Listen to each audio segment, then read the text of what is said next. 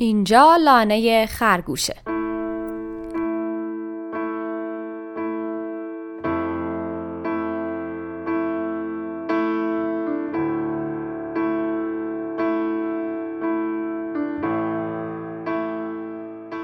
اثر شبکه یک ویژگی برای شرکت ها یا هر سیستم مشابه دیگر است.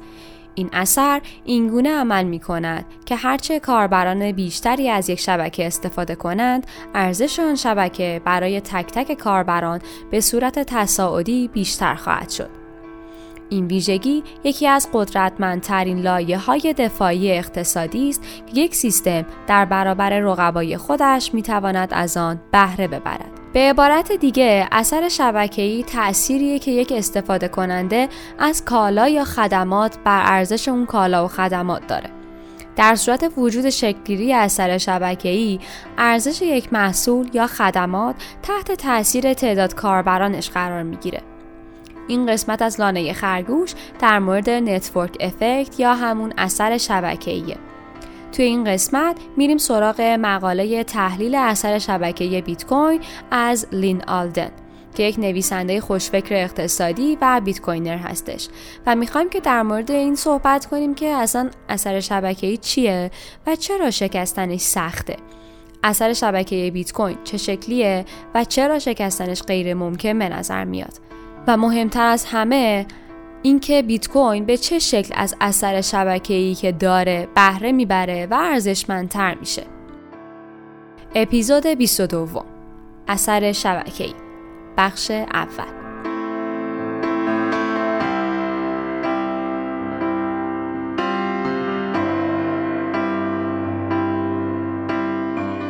قبل از اینکه پادکست رو شروع کنیم اینو هم بگیم که این بخش اول از یک موضوع سه قسمتیه. این قسمت اوله و قسمت های 23 و 24 در ادامه این موضوع هستند. پس حتما این سه قسمت رو پشت سر همدیگه گوش بدید. و الان مثل همیشه براتون از اسپانسرهای لانه خرگوش بگیم.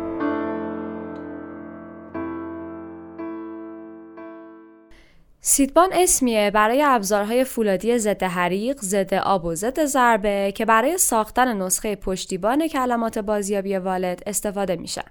شما هر کیف پول بیت کوینی که استفاده کنید موقع راه اندازی به شما 12 یا 24 کلمه میده که برای بازیابی کیف پول خیلی مهم هستند و اگر از دستشون بدین بیت کوینتون از دست میره.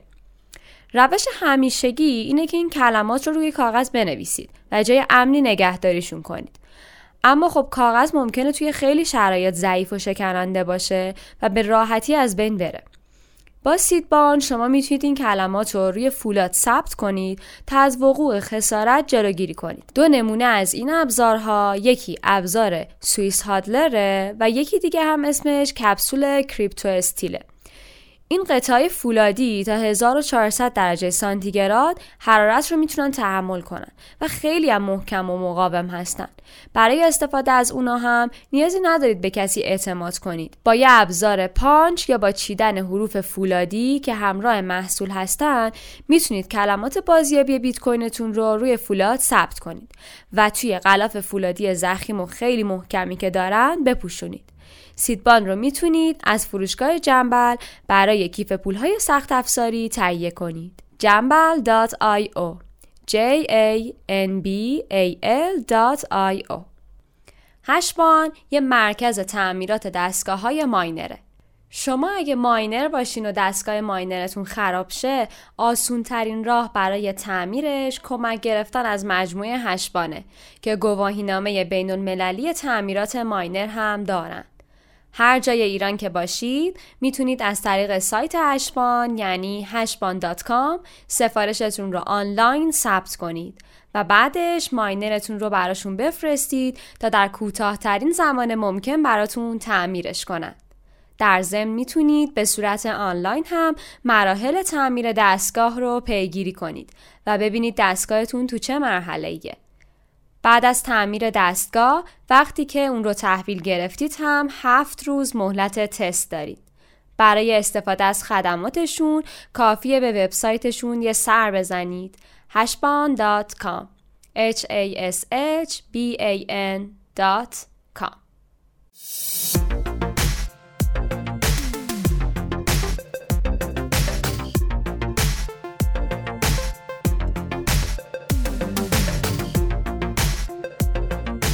تعریف network effect رو گفتیم.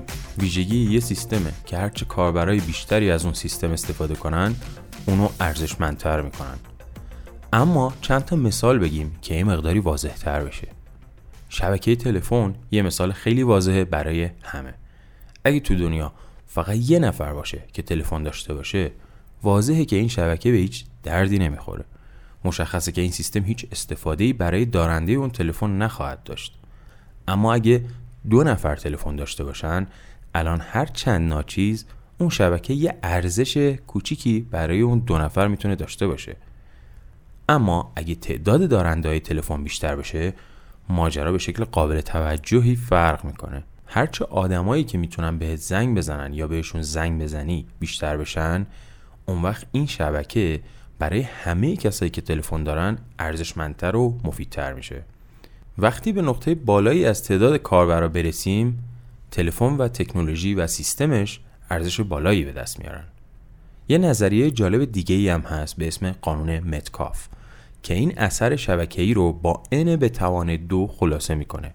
یعنی تعداد هر اتصالی که به شبکه اضافه میشه تعداد کل اتصال ها رو به توان دو میرسونه و اینطوری به شکل تصاعدی اثر شبکه‌ای بزرگتر میشه. توی سال 2022 احتمالا دیگه نمیشه این فرمول رو به راحتی استفاده کرد. چون تعداد اتصال های احتمالی برای یه چیزی مثل تلفن یا مثلا اینترنت میلیون ها و میلیاردها که نه اصلا الان باید کوینتیلیون ها اتصال احتمالی شده باشه توی این شبکه. اما تلفن اینترنت فقط یه نمونه خاصی از شبکه ها هستن. لینالدن میگه که این نوع شبکه ها شبکه های یه طرفه هستن. یعنی که کاربران می‌تونن با همدیگه ارتباط برقرار کنن ولی همه کاربرا یا گره ها توی این نوع شبکه ها در واقع با هم برابر و یکسانن. یعنی همه مثل هم هستن.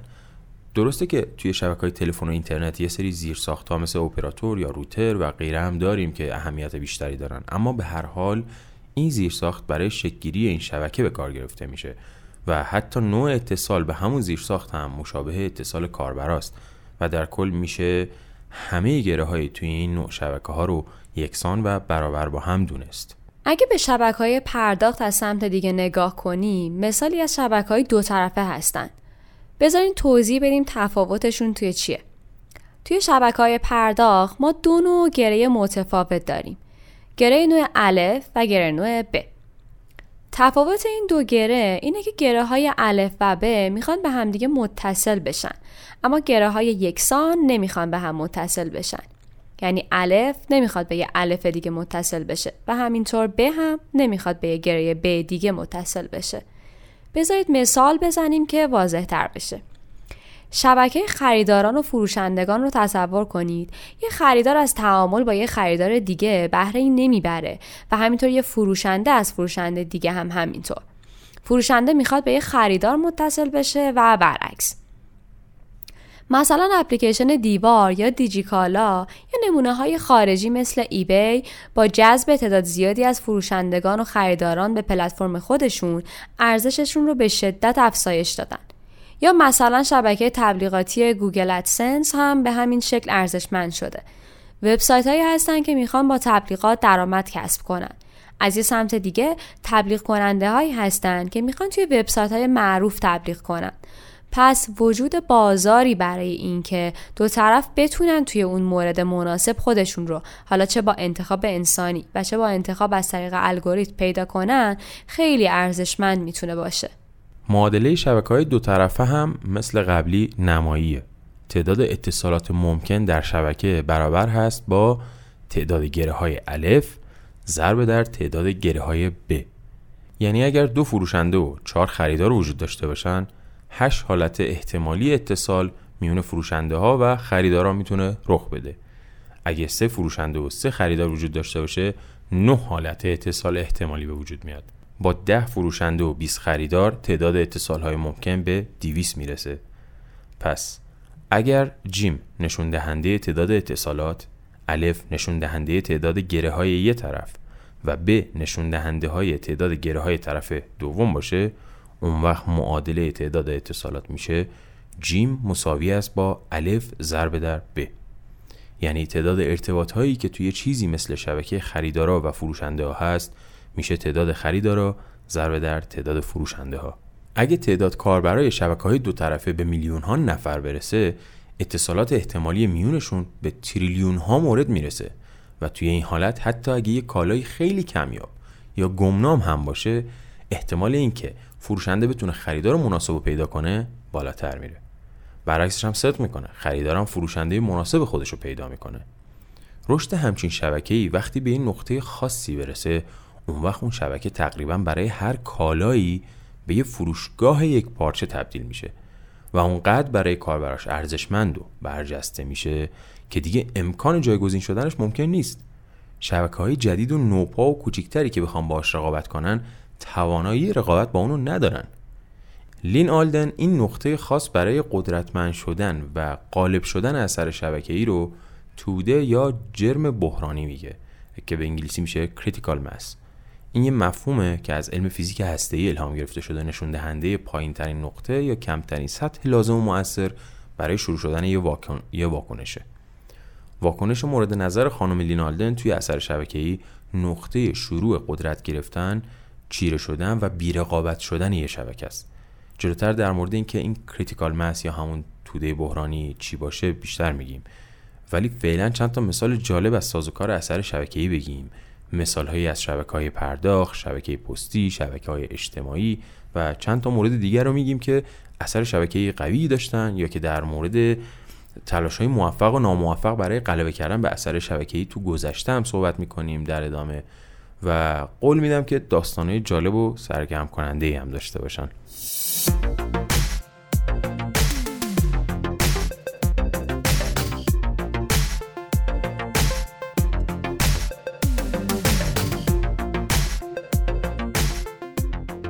شبکه کارت های پرداخت تو آمریکا و خیلی از جاهای دنیا یه مثال خوب از این شبکه های دو طرفه با اثر شبکه غالبه. این کارت ها به شکل مختلفی وجود دارن. می‌تونن debit card، کارت شارژ یا کارت اعتباری همون credit card باشن. توی ایالات متحده فقط چهار برند مستر کارت، ویزا، American Express و Discover فعال هستن. ولی در کل این کارت های پرداخت رو توی خیلی از جای دنیا میشه تهیه و استفاده کرد تو پرانتز بگیم که اگه کنجکاوین به ایران هم خدمات میدن یا نه هرچی که خب حدستون بهتون میگه رو مطمئن باشید همونه. خب آره. بین این چارتا ویزا و مسترکارت بزرگتر از بقیه هستن و به عنوان پلتفرم های مستقل پرداخت عمل می‌کنن که بانک ها می‌تونن از پلتفرماشون استفاده کنن و از اینا کارت صادر کنن برای مشتریاشون. اما دو مورد دیگه شرکت های کوچکتری هستند که روی حساب بانکی مشتریا صادر میشن. یعنی بیشتر شبیه همین کارت های بانکی خودمون هستن تا اینکه یه شبکه مستقل پرداخت برای خودشون باشن. اما به هر حال موضوع اصلی یه چیز دیگه است. توجه کنید که کلا چهار تا شرکت از این کارت های پرداخت وجود داره. چرا؟ چرا در طول چندین دهه شرکت های بیشتری تو این حوزه به وجود نیامدن چرا به جای چهار برند 20 برند کارت اعتباری وجود نداره؟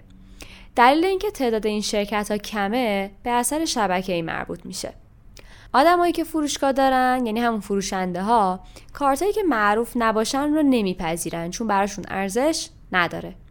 مشتری هم کارتایی که فروشگاه نمیپذیرن رو خب معمولا نمیرن بسازن. ماجرای مرغ و تخم مرغه. مشتری کارتی رو می‌سازه که فروشنده ها میپذیرن و فروشنده ها هم کارتی رو میپذیرن که مشتری ها می‌سازن. این یه دور باطله یه گره کور. به همین دلیل هم هست که اثر شبکه بعد از به وجود اومدنش دیگه به سختی می‌تونه جایگزین بشه. اگه خیلی واضح نیست بذارید اینطوری بگم که این یه جورایی تاثیر همون اثر شبکه ایه یعنی این گره کوری که جلوی شرکت های کوچیکتر صادر کننده کارت اعتباری هست به خاطر اثر شبکه ای هست که شرکت های بزرگ دارن.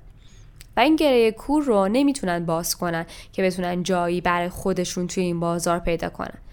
برای همینم هست که دهه هاست که همین چند تا شرکت فقط کارت می‌سازن و بقیه نمی‌تونن باشون رقابت کنن. یعنی حتی بعد از اومدن اینترنت. آره یعنی حتی بعد از اومدن اینترنت هم اینجوری نشد که این کارت ها کنار زده بشن.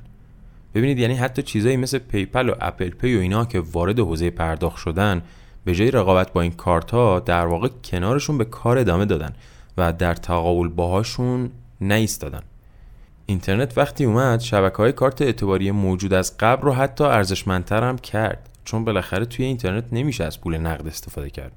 برای همین اینترنت بازار موجود برای این شبکه های پرداخت رو اومد گسترش داد و سهم شبکه های کارت اعتباری توی پرداخت ها نسبت به سهم پول نقد به تدریج بیشتر و بیشتر شد. این یه نمونه بود از یه اثر شبکه‌ای که همونطور که گفتیم نسبت به جایگزین شدن هم خیلی مقاومت از خودش نشون میده. اما اگه تلاش کنیم یه اثر شبکه‌ای رو شکست بدیم چی میشه؟ اصلا چقدر غلبه کردن روی این اثر شبکه‌ای سخته. احتمالا شکست می‌خوریم. برای همین لین آلدن برای ما از یه نمونه تاریخی میگه که در مورد شرکت های پستیه. تا به ما نشون بده که چطور اثر شبکه‌ای موجود یه رقیب نوپا رو از دور خارج می‌کنه. توی ایالات متحده سه شبکه حمل و نقل اصلی وجود داره. دوتا از این شرکت ها UPS و فدکس هستن. و بعد از این دوتا خدمات پست ایالات متحده سومیه این مؤسسات به خاطر های گسترده، مراکز حمل و نقل، های کامیونی و خطوط هوایی و کارمندای آموزش دیده‌ای که دارن اثرات شبکه‌ای براشون شکل گرفته. همه این زیرساخت پستی موجود هزینه حمل و نقل به ازای هر بسته رو خیلی پایین نگه میداره. توی سال 2002 بزرگترین شرکت حمل و نقل جهان یعنی شرکت آلمانی دویچه پست تلاش کرد که وارد بازار پرسود حمل و نقل توی ایالات متحده بشه. این شرکت آلمانی از هر کدوم از شرکت های UPS یا فدکس بزرگتر بود. با این تفاوت که تمرکز شبکه پستیش تو اروپا بود.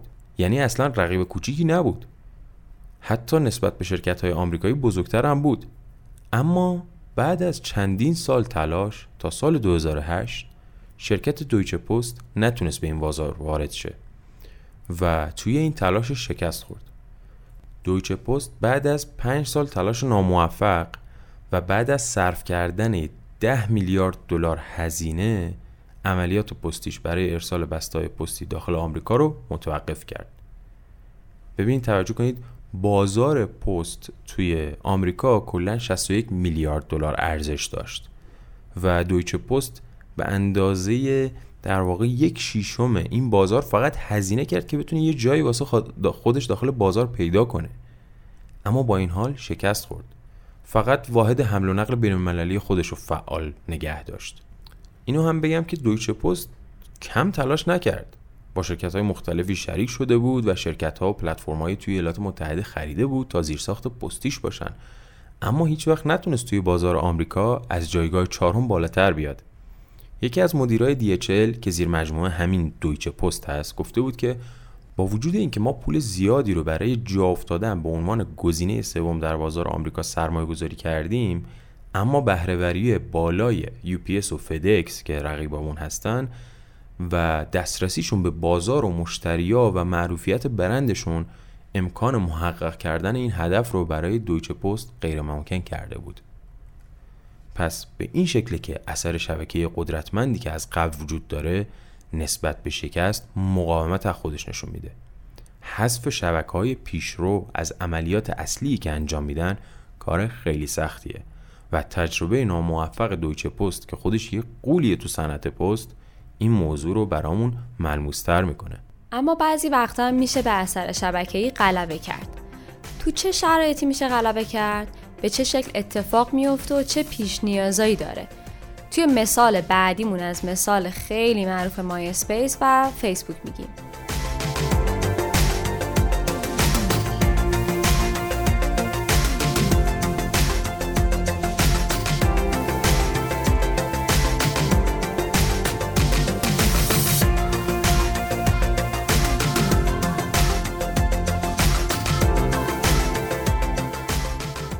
معروفترین مثال های تداخل موفق و شکست اثر شبکه موجود مورد فیسبوکه که تونست شبکه اجتماعی پیشرو اون دوران توی آمریکا یعنی Myspace رو شکست بده.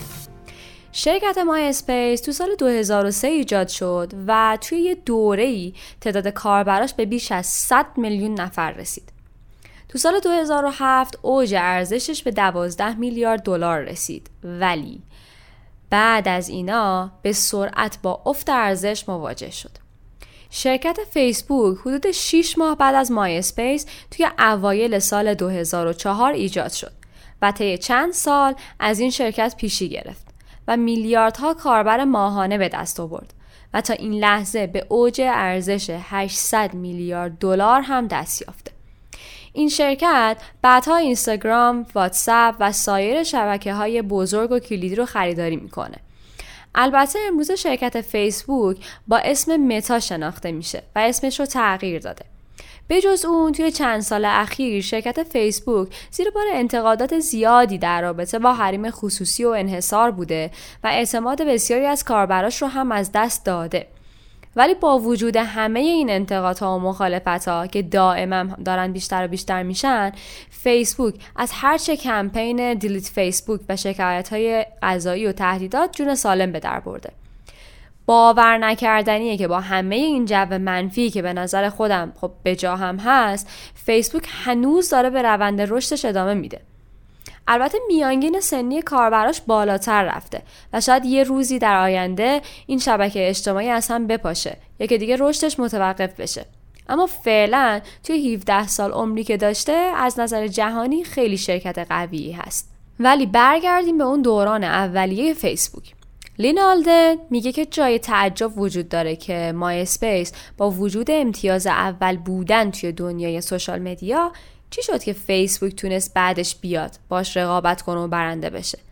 لین آلدن میگه که دلایل مختلفی وجود داره که میشه بهشون اشاره کرد اما دو دلیل قانع کننده تر از بقیه به نظر میاد دلیل اول اینه که فیسبوک به عنوان یه niche network شروع به کار کرد و از اون نقطه شروع به گسترش کرد. niche network یعنی اینکه یه شب... این شبکه یه نوع خاص با ویژگی های خاصی بود. مثلا فیسبوک کاربراش رو به سمتی سوق می‌داد که به جای اینکه ناشناس باشن از اسم اصلی خودشون استفاده کنن. و بعد این شبکه رو منحصر به دانشجوهای دانشگاه نگه داشته بود. این باعث شد که فیسبوک سریعا به عنوان یک شبکه اجتماعی دانشجویی معروف بشه. فیسبوک از قشر دانشجوها شروع کرد ولی بعد تو گذر زمان یه شبکه عمومی شد و همه افراد می‌تونستن ازش استفاده کنن. این کاری که فیسبوک کرد شبیه به این بود که موقع جنگ وارد مرزهای دشمن بشی و اونجا یه پایگاه بسازی. حالا از اون نقطه ارتش می‌تونه شروع به پیشروی کنه. تهاجم فیسبوک به دانشگاه هم جای پایی برای فیسبوک ساخت تا بتونه توی شبکه گسترده تری که مای اسپیس داشت تداخل ایجاد کنه. و دلیل دوم اینکه فیسبوک چطور تونست حریف اثر شبکه مای اسپیس بشه اینه که مای اسپیس تو سازگار کردن خودش با تلفن‌های همراه و بعدتر تلفن‌های هوشمند عملکرد کند و ضعیفی داشت. در حالی که فیسبوک به سرعت با تلفن‌های همراه که تو اون سالا به سرعت در حال اوج گرفتن بودن خودش رو سازگار کرد. بالاترین ارزش مای اسپیس تو سال 2007 بود. این سال همون سالی بود که آیفون به بازار عرضه شد و موجی از کاربران اینترنت با موبایل رو وارد عرصه کرد. این موج اینترنت موبایلی نه فقط توی شبکه های اجتماعی بلکه توی خیلی از صنایع مثل فروشگاه ها و کتابخانه ها و صنعت پست و غیره تداخل ایجاد کرد. ارزش فیسبوک تو اون سال تقریبا مشابه مای اسپیس و حدود 15 میلیارد دلار بود. اما بعدش ارزش فیسبوک به شکل نمایی افزایش پیدا کرد ولی مای اسپیس همونجا داشت درجا می‌زد و بعد به سرعت هم سقوط کرد. عرصه شبکه های اجتماعی زمین بازی موبایلا شد و فیسبوک توی این زمین بازی کاملا فعال بود. دیدگاه جف بوث که یه کارآفرین معروف تو حوزه فناوری و نویسنده کتاب The Price of Tomorrow هست اینه که رویکرد فیسبوک با تلفن همراه لحظه ده برابری شدن فیسبوک رو رقم زد. ده برابری شدن یه نکته جالبیه توی اثر شبکه‌ای. بحثش اینه که برای اینکه یه رقیب بتونه توی اثر شبکه‌ای از قبل موجود تداخل ایجاد کنه باید حدوداً ده برابر از اثر شبکه‌ای موجود بهتر باشه. شبکه‌ای که از قبل توی بازار وجود داشته باشه و کاربرای فعالی داشته باشه توی اون صنعت خودش استحکام پیدا می‌کنه و توی بازار به شکل گسترده‌ای ریشه می‌دونه یه شبکه جدید نمی‌تونه فقط با مقدار کمی برتری یا حتی اصلا با برتری دو برابری جایگاه شبکه‌ای که از قبل وجود داره رو تصاحب کنه.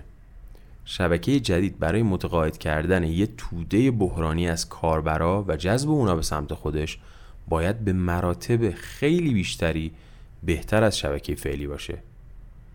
اول پادکست در مورد توده بحرانی گفتیم. توده بحرانی یه نقطه خاصی از رشد و پیشرفت شبکه است که برای قدرتمند شدن و غالب شدن اثر شبکه بهش نیاز داریم. و اینو هم گفتیم که پایین ترین نقطه یا کمترین سطح لازم و موثر برای شروع شدن یه واکنشه. خیلی خوب. پس با توجه به توضیحاتی که گفتیم اگه مثلا من یه شرکتی بسازم و یا یه محصولی بسازم. یا خدماتی ارائه کنم که یکم بهتر از وضع موجود باشن اون وقت اثر شبکه‌ای شرکت های دیگر رو نمی‌تونم به هم بزنم نه. باید مثلا حداقل ده برابر بهتر باشم که بتونم توی اثر شبکه یه رقیب تداخل ایجاد کنم. من اگه بخوام یه توده بحرانی از کاربران رو به دست بیارم یا بذارید خیلی ساده تر بگم. من اگه بخوام اونقدر کاربر توی شبکم به دست بیارم که حریف اثر شبکه یک رقیب بشم باید ده برابر بهتر از اون باشم. توی مثال فیسبوک ترکیبی از ویژگی ها باعث این موضوع شد. استفاده از نام های واقعی افراد.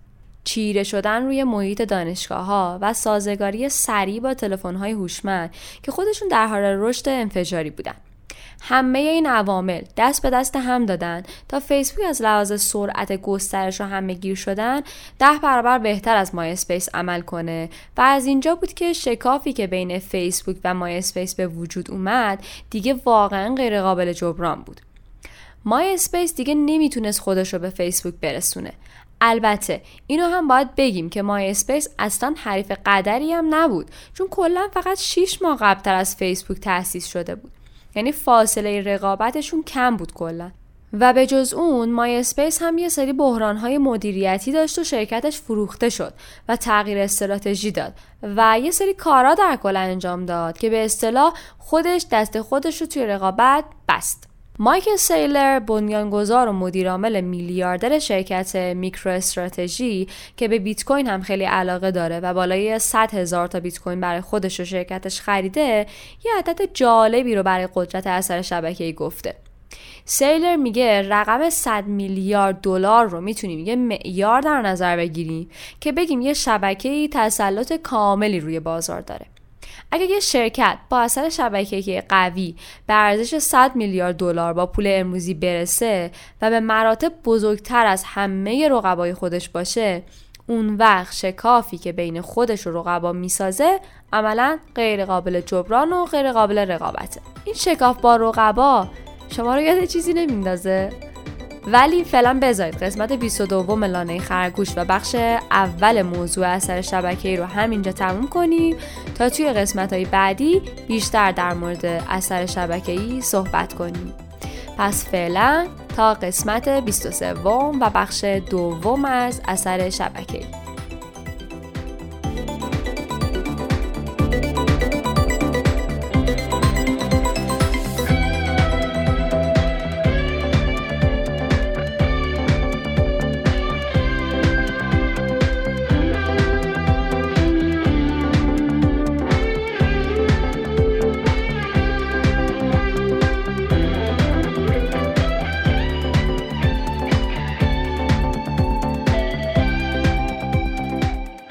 لانه خرگوش اول هر هفته منتشر میشه و می‌تونید از اسپاتیفای، Anchor FM، Castbox و پلتفرم های دیگه پادکست streaming اون رو دنبال کنید.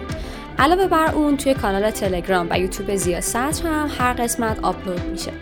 کافیه اسم لانه خرگوش رو به فارسی توی این پلتفرم ها search کنید تا بتونید ما رو پیدا کنید. برای دسترسی مستقیم همه پلتفرم های ما توی Anchor قرار داره فقط کافیه anchor.fm rhj رو تایپ کنید. A n c h o r fm rhj صفحه پادکست ما رو follow یا subscribe کنید که از منتشر شدن قسمت های جدیدش مطلع بشید و بتونید اون رو دنبال کنید. اگر نظری یا پیشنهادی هم دارید می‌تونید با توییتر زیا یا توی بخش کامنت های پادکست با ما در میون بذارید. فعلا تا هفته بعد و قسمت بعدی.